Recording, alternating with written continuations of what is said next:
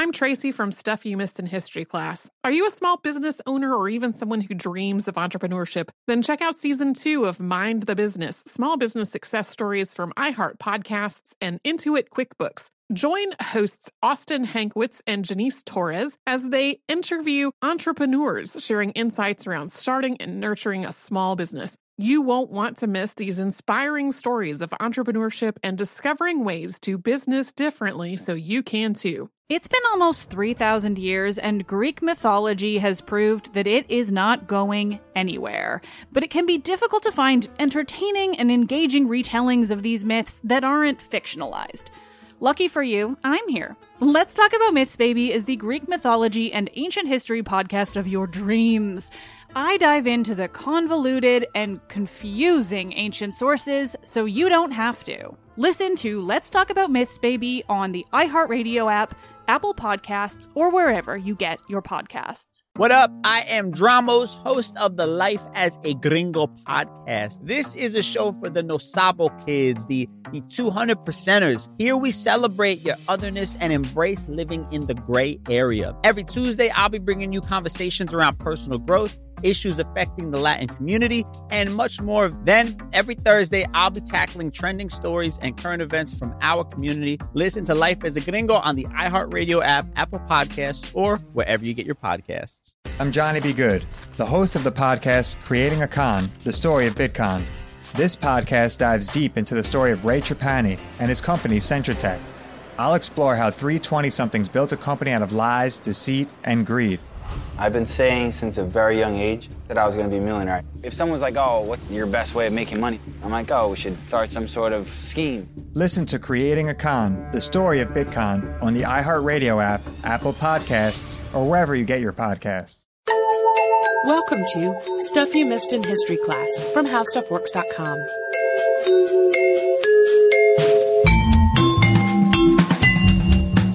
Welcome to the podcast. I'm Tracy B. Wilson. And I'm Holly Fry.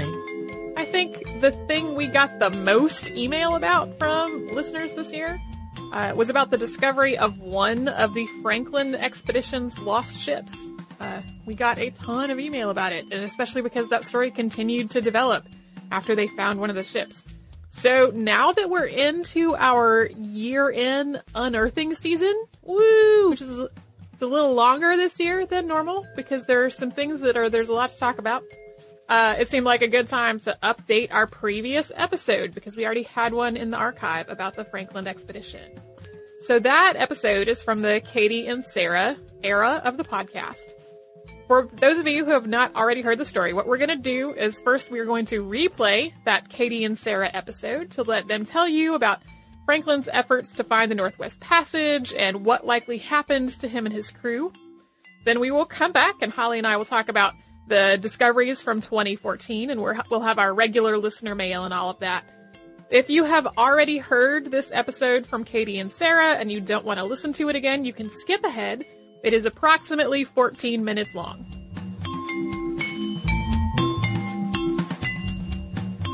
We keep getting emails requesting more about Canadian history, and I have something close to Canadian history today. Spooky Arctic mystery. So we're going to go ahead and say that counts. We're talking about Sir John Franklin's lost expedition.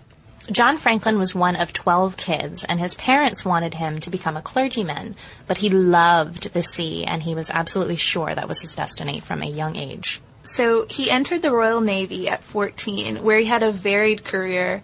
He took part in expeditions to Australia, he fought in the Battle of Trafalgar, and he commanded the Trent on an 1818 Arctic expedition. In an attempt to reach the North Pole, and from 1818 to 1822, he conducted an overland expedition from Hudson Bay to the Arctic, I think, and surveyed part of the coast, parts that people had never seen before, a large swath of the coast, and published a book about it, The Narrative of a Journey to the Shores of the Polar Sea. And did another narrative a few years later after a second overland expedition in the same region. And during this time, it was post-Napoleonic Wars. The British Navy really needed something to do, basically. And they needed a purpose. Yeah, and so largely thanks to Sir John Barrow, they decided their purpose was going to be to navigate the Northwest Passage. And the Northwest Passage had been an idea floated around since Elizabethan times even. Right. But it was essentially that there was a way to take a ship from the Atlantic to the Pacific going above Canada. And they knew it was there somewhere. They just didn't know where. Somewhere in all that ice between all those islands, they knew there was a way. But it took a very long time to find it and even longer to actually navigate it. So in 1845, they decide they're going to launch another expedition. And Franklin is not their first choice. No. Because he's older. He's 59, and they think that might be too old for someone who's going to be in such strenuous conditions. Yeah, it's basically seemed like his naval career was over. He's been the governor of Tasmania for several years. He's been knighted. It doesn't seem like he's the man to choose for your Arctic expedition. But he's convinced that he's the right one, and I think someone said something to him about being 60, and he said, no, I'm 59. Let's make that clear. So it's a go, and Franklin is their choice. And the ships they were going to take were state-of-the-art at the time. They had iron-reinforced hulls and steam engines. They're very well equipped. Yeah, they have 3 years' worth of canned food on board, which partly ends up being a problem, but we'll get to that. So they dock in Greenland in July of 1845, and they send home a few men and a batch of letters. If you were one of the men to be sent home there, you were very lucky because things didn't go well from there on out. The last sighting of them is by British whalers north of Baffin Island at the entrance to Lancaster Sound in July of 1845, and then they disappear and go completely off the map. So what happened?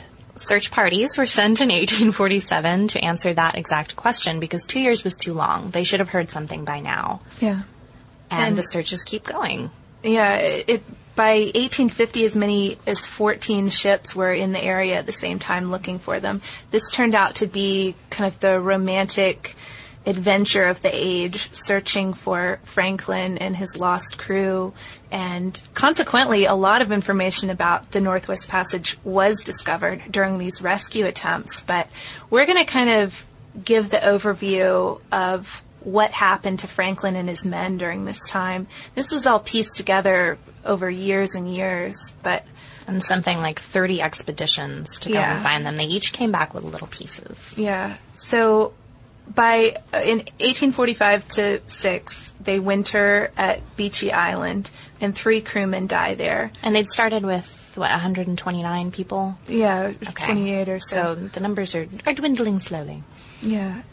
In 1846, the ships, which are named Erebus and Terror, not a good name for ships, leave Beechey Island, and they sail down Peel Sound to King William Island. And then by September of 1846, the ships get trapped in the ice off of King William Island in Victoria Strait, and so they winter there. And there's a note that was found later from May 28th, 1847, saying that things were okay. They were stuck in the ice still, but it was going all right. But on June 11th, 1847, as close as we can tell, Franklin died. And he is the head of everything, of the whole expedition. And he's one of very few men in the crew who actually has Arctic experience. And things get bad then, because that's when the ice from the winter should have thawed and they should have been able to move on, and it doesn't. So they winter again on King William Island. Obviously, there are questions of food that are going to come up soon, so they have to start making difficult decisions in the next year about what they're going to do. And they abandon their ships on April 22nd, 1848, and decide to try to make a go of it. And in a note that was later found, by April 25th, 1848, 24 men had died, and the survivors were marching south to the Black River, and things got very messy there. they resorted to cannibalism, and a lot of them were addled by what later looked like lead poisoning.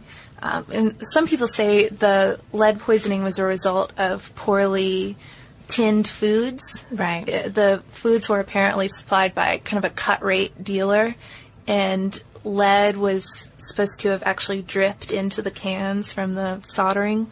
But an author of Ice Blink, Scott Cookman, actually has a different theory, and he thinks that botulism in the cans caused all of the mental and physical issues that happened and was responsible for why these men died on the ice, not on the ship, on the ice when they were away from reliable cooking sources, because proper heating will kills the Clostridium spores. Yeah. But if they don't have a stove to heat it. If you're out on the ice and maybe you have a dinky little stove or not a stove at all. And so he kind of thought that explained why they all die out there and not on the ships. And there was also evidence of scurvy, which is what happens when you don't get enough vitamin C. And scurvy and lead poisoning lead to the same kinds of weakness that make you unable to do the hard work that's necessary to do to in walk the Arctic. The ice. And they weren't adopting Inuit ways of dealing with the weather, and they were carrying lots of unnecessary supplies with them. So it was not, they weren't equipped for an overland expedition at all. The list of their supplies, I wish I had it on me, is just so strange. It wasn't at all survival stuff. It was things like books. Silver. Yes, you don't need silver if you're trapped in the Arctic. Yeah. For future reference, for all our listeners, don't bring the silver. The first search for Franklin goes out in 1847. The first official search isn't until 1848. And over the years, a lot of the expeditions get very close to where Franklin's ships were actually abandoned. But there's a lot of delay, and one of the reasons is when ships were over there looking at Peel Sound, where the boats went, it seemed impossible that they could have gone in that direction because the ice cover was so heavy. Right, so they just skipped over it. And, of course, there was a huge cold snap going on in the Arctic at this time, too. So these weren't normal conditions for that area. The early searches turned up some accounts from Inuit who had seen the explorers and had stories about starving men. There was even one account that was taken much, much later from an Inuit in 1929 saying that some of the boats were remanned, and they knew of large vessels that lay on the other side of the island, basically, far away from where they're supposed to have been. And they also said that because the winter was so cold, they, too, were having a really hard time finding food and hunting. So if the crew was depending on the locals for food, they didn't have any to give. Well, and it's likely that the crew wouldn't ask for help, too. They were self-sufficient British men. Yeah, Royal Navy men, exactly. In the process of the search, the Northwest Passage is actually completed, although it's by several ships and sled. It's not completed by the one guy. One ship until the 20th century, I believe. But in 1859, there is a very important search mission sent out. The Royal Navy was effectively done with this after getting... They've been looking for years. Yeah, and then they felt like they had gotten back enough information about the men, but Franklin's widow wasn't satisfied. Jane Lady Franklin was the first woman to receive the Founder's Medal of the Royal Geographical Society because of everything she'd done to organize these expeditions. She was determined that they would at least find some concrete proof that the men were dead. So she hires Captain Francis Leopold McClintock, who had actually been on several earlier search missions, and during some of those had really developed the art of sledging across the land and learned a lot of the Inuit customs and helped prepare future Arctic explorers for conditions. And he was very effective because he used all of these other resources. And his crew found skeletons of the Franklin expedition, I think only 4 of them. Yeah, but most importantly, he finds that note, which has the first message saying that everything is okay, and then the later message, abandoning ship, okay. Lots of people dying, we're walking. Finds it in a pile of stones on the icy island. It's very creepy. It is. And I mean, we'll never know entirely what happened. These are just, again, what historians and scientists are able to piece together from the evidence that they had. So there are things we're sure of, like there was too much lead in the bodies, there was evidence of scurvy, there was definitely cannibalism from what they can tell from the bones. But some of it we'll never quite know. Yeah.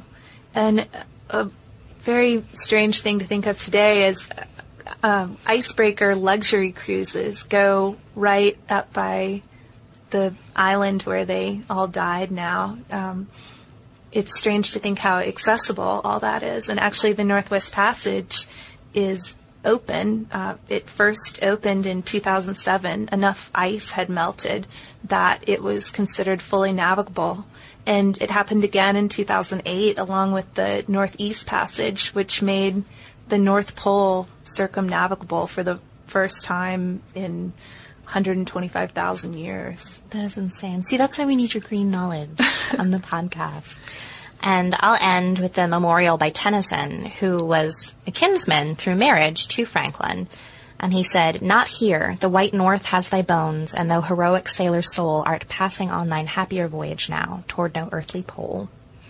And you had mentioned a rather ironic fact that happened from that memorial poem. Yeah, another ill-fated polar explorer, the American Adolphus Greeley, became fascinated by the Arctic by a visit to London where he read those words. So, Holly, before we get into what they found about this expedition in 2014, let's take a brief word from a sponsor. That sounds grand. I'm Tracy V. Wilson from Stuff You Missed in History Class. Did you know small businesses make up 99.9% of all businesses in the United States? The world is powered by entrepreneurs, and if you're a small business owner or even someone dreaming of starting your own business, then you'll want to check out Season 2 of Mind the Business, Small Business Success Stories from Ruby Studio, from iHeartMedia, and Intuit QuickBooks. And every episode, hosts Austin Hankwitz and Janice Torres talk to entrepreneurs about how they've grown from the lessons of launching and nurturing a small business and how they have found success being their own boss. From the excitement of first starting out to finding the right tools and resources to process invoices and payments like QuickBooks Money, you won't want to miss these inspiring stories of entrepreneurship and discovering ways to business differently so you can too. And if you're a small business owner or even someone dreaming of starting your own business, then you'll want to check out Season 2 of Mind the Business, Small Business Success Stories from Ruby Studio, from iHeartMedia, and Intuit QuickBooks. I'm preaching to somebody today who is waiting for God to give you your next step. And you don't know what it is yet. You need God to show you your next step. Because, God, I can't stay where I am, like I am, where it is. This isn't going to work. I have to move on, but I don't know where. A lot of time you'll use it as an excuse. Well, I don't know how. I don't know where. I don't know what. God, if you show me. God, if you tell me. God, if... No. You know enough right now. And if you needed to know more, he would show you. Hey, this is Stephen Furtick. I want to invite you to listen to my podcast, Elevation with Stephen Furtick. I am here to help you for the battles that you face in life, for the times when you feel discouraged, for the times that you need guidance from God. I want to give you the truth of what he says about you to help you rise to your full potential. Listen to Elevation with Stephen Furtick every Sunday and Friday on the iHeartRadio app, Apple Podcasts, or wherever you get your podcasts. What up? I am Dramos, host of the Life as a Gringo podcast. Now, this is a show for the Nosabo kids, the 200%ers. Here we celebrate your otherness and embrace living in the gray area. If you ever felt like you were always too much this while also never being enough that, this is the podcast for you. Every Tuesday, I'll be bringing you conversations around personal growth, issues affecting the Latin community, and much more via my own personal stories, along with interviews with inspiring thought leaders from our community. Then, every Thursday, I'll be tackling trending stories and current events from our community that you need to know. So much of what makes our community so beautiful is our diversity, yet too often those of us who don't fit into this dumb stereotypical box of whatever it means to be Latino are left without a voice or just forgotten about. On this show, I celebrate the uniqueness of our culture and invite you to walk in your authenticity. Listen to Life as a Gringo as a part of the My Cultura Podcast Network, available on the iHeartRadio app, Apple Podcasts, or wherever you get your podcasts. Who hasn't heard names like Achilles or Odysseus, Cassandra, Medusa? But how much do you know about them from the ancient world? Let's Talk About Myths, Baby is the podcast bringing the ancient sources to life. Greek myth and history is timeless, and unless you've been living under a rock, you have seen just how true that is today. But there is so much more to these characters and stories than what pop culture can do justice.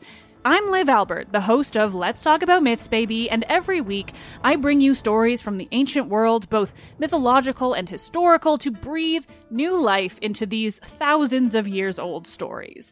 I'm also regularly joined by some of the most brilliant names in the field of archaeology and ancient history, authors of your favorite retellings from today, and everyone in between. Join me as I dive into the wild world of the ancient Greeks and their stories. Listen to Let's Talk About Myths, Baby on the iHeartRadio app, Apple Podcasts, or wherever you get your podcasts. And now we will get back to Franklin's expedition. Although the searches for Franklin's expedition actually started way back in 1848 when nobody had heard from them for about 3 years, the effort that found the Erebus actually started in 2008 and was headed up by Parks Canada. The expedition that found the ship is called the Victoria Strait Expedition, and there are a lot of people, departments, and agencies, both public and private, involved in it. The Canadian Hydrographic Service is using multi-beam sonar to map the sea floor, and that's a project that would have gone on regardless of the search for the expedition, since it's important to nautical safety. The Canadian Coast Guard helps support the search teams overall, while also working to protect the local communities and ecosystem. The Russian ship Academic Sergei Vavilov acted as a platform for an underwater survey vehicle. Otherwise, the four primary ships in this expedition are the Canadian Coast Guard CCGS Sir Wilfrid Laurier, the Royal Canadian Navy's HMCS Kingston, the Arctic Research Foundation's research vessel Martin Bergman, and One Ocean Expedition's One Ocean Voyager. There are also some smaller survey vessels involved, along with a Canadian-made underwater autonomous vehicle. And satellite imagery is involved also from Canadian Space Agency's RadarSat 2. Satellite. On September 1st of 2014, a team of 3 searchers headed by archaeologist Doug Stenton discovered a couple of artifacts from the Franklin expedition on Hat Island, and that's in the territory of Nunavut, not far southwest of King William Island. These were an iron fitting and what appeared to be a wooden plug and were called, quote, the first artifacts found in modern times. Then, on September 7th, the underwater autonomous vehicle, which had been acquired pretty recently by Parks Canada, spotted what was definitely one of Franklin's 2 ships in the waters of Victoria Strait, just off of King William Island. And this matched Inuit oral history, as well as testimony taken from Inuit witnesses in the late 1840s, which put one of Franklin's ships sinking to the west of King William Island, with the other sinking farther to the south. In other words, it was where the indigenous population had said it would be all along. We'll link to some sites that have pictures in the show notes because it's pretty incredible how much detail is in the sonar images. That technology has come an enormously long way in the last few decades, and without those improvements, it would have been basically still impossible to find the ship. So congratulations and praise rolled in from Prime Minister Stephen Harper, as well as from Queen Elizabeth. Overall, the wreckage that was found on the 7th looked to be in fantastic condition, with minimal damage to the deck and only a little damage to the hull. The masts had been sheared away, but researchers were really hopeful that much of the ship's contents would be found intact. The first dive to the site took place on September 17th, and 7 dives took place over the course of 2 days.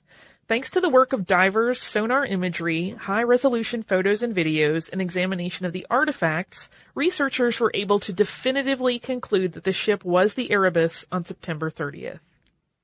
Among the artifacts, the ship's bell was found intact during the very first dive. It was brought up to the surface during the last dive down to the vessel, and then it was sent to the Parks Canada Archaeological Conservation Laboratory in Ottawa. It had to stay wet the entire time so that it wouldn't deteriorate on the way. The conservation efforts on the bell are expected to take about 18 months. And as of when we recorded this, the Terror has not been located. As a total side note, one of the other jobs of this 2014 expedition was reinterring remains that had been exhumed for research purposes previously. So I thought that was an interesting side point. Yeah. Do you have listener mail? We got several comments and emails following our episode on the Verreaux brothers, which was actually one that Holly researched and did all of the outlining for.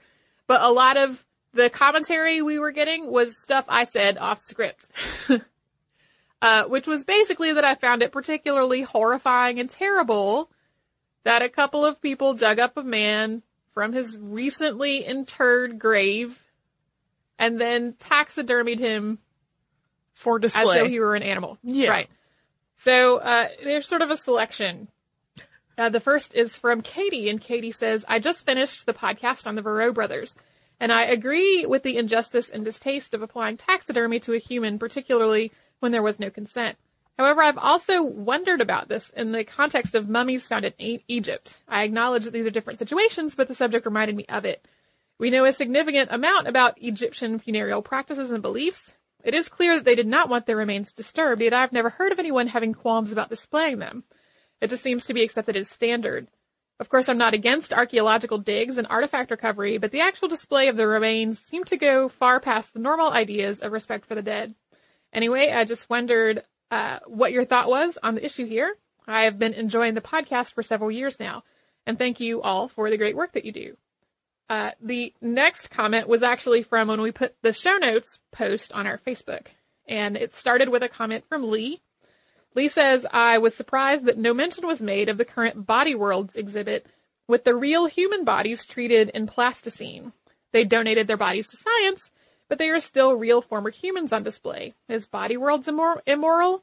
I know Botswana Man didn't volunteer to be displayed, but then again, I've seen real mummies displayed at a museum, which were definitely grave robbed, and I didn't hear any mention of how immoral that was. Is length of time dead the key to whether or not it's okay to display dead bodies?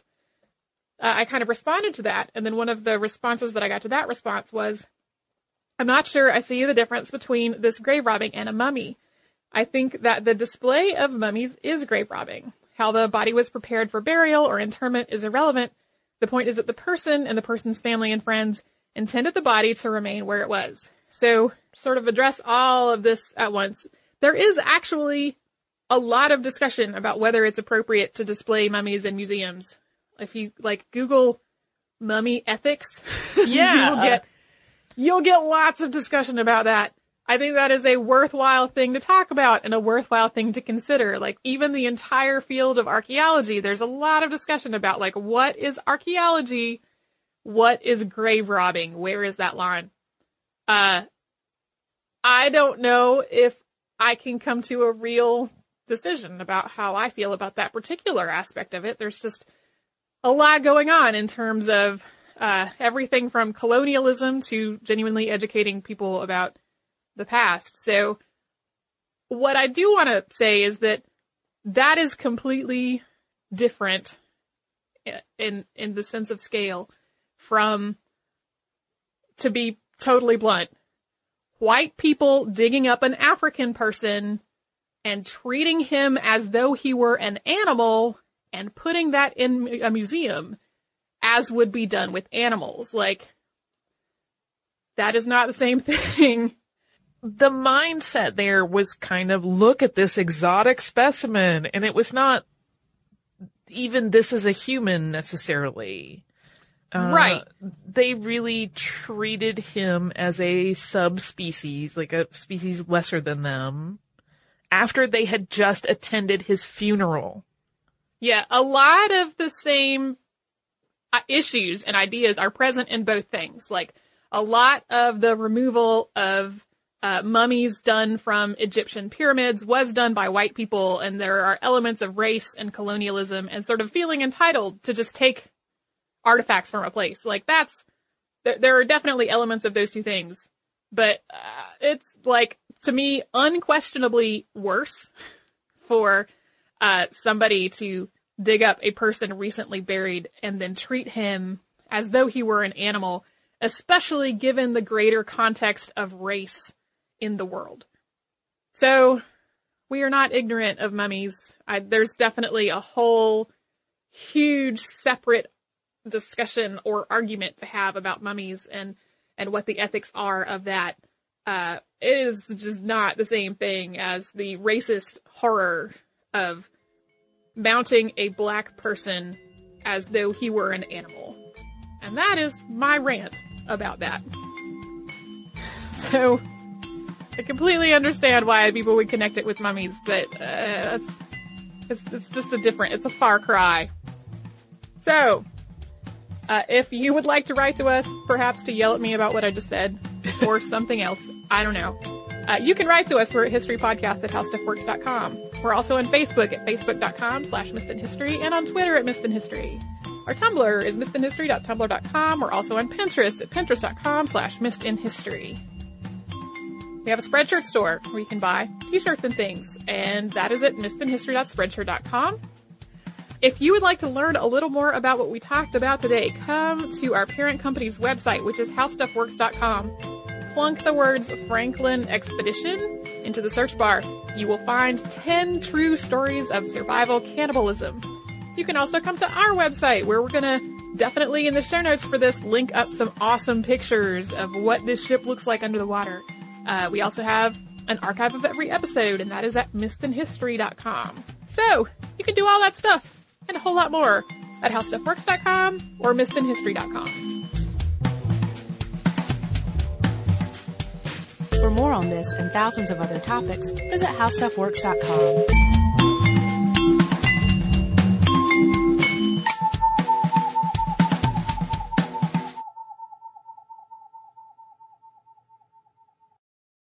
What up? I am Dramos, host of the Life as a Gringo podcast. This is a show for the No Sabo kids, the 200%ers. Here we celebrate your otherness and embrace living in the gray area. Every Tuesday, I'll be bringing you conversations around personal growth, issues affecting the Latin community, and much more. Then, every Thursday, I'll be tackling trending stories and current events from our community. Listen to Life as a Gringo on the iHeartRadio app, Apple Podcasts, or wherever you get your podcasts. It's been almost 3,000 years, and Greek mythology has proved that it is not going anywhere. But it can be difficult to find entertaining and engaging retellings of these myths that aren't fictionalized.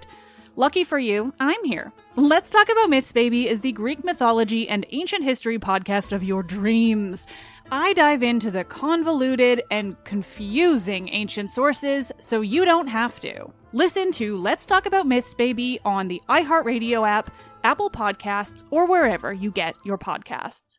I'm Johnny B. Good, the host of the podcast Creating a Con, the Story of BitCon. This podcast dives deep into the story of Ray Trapani and his company, Centratech.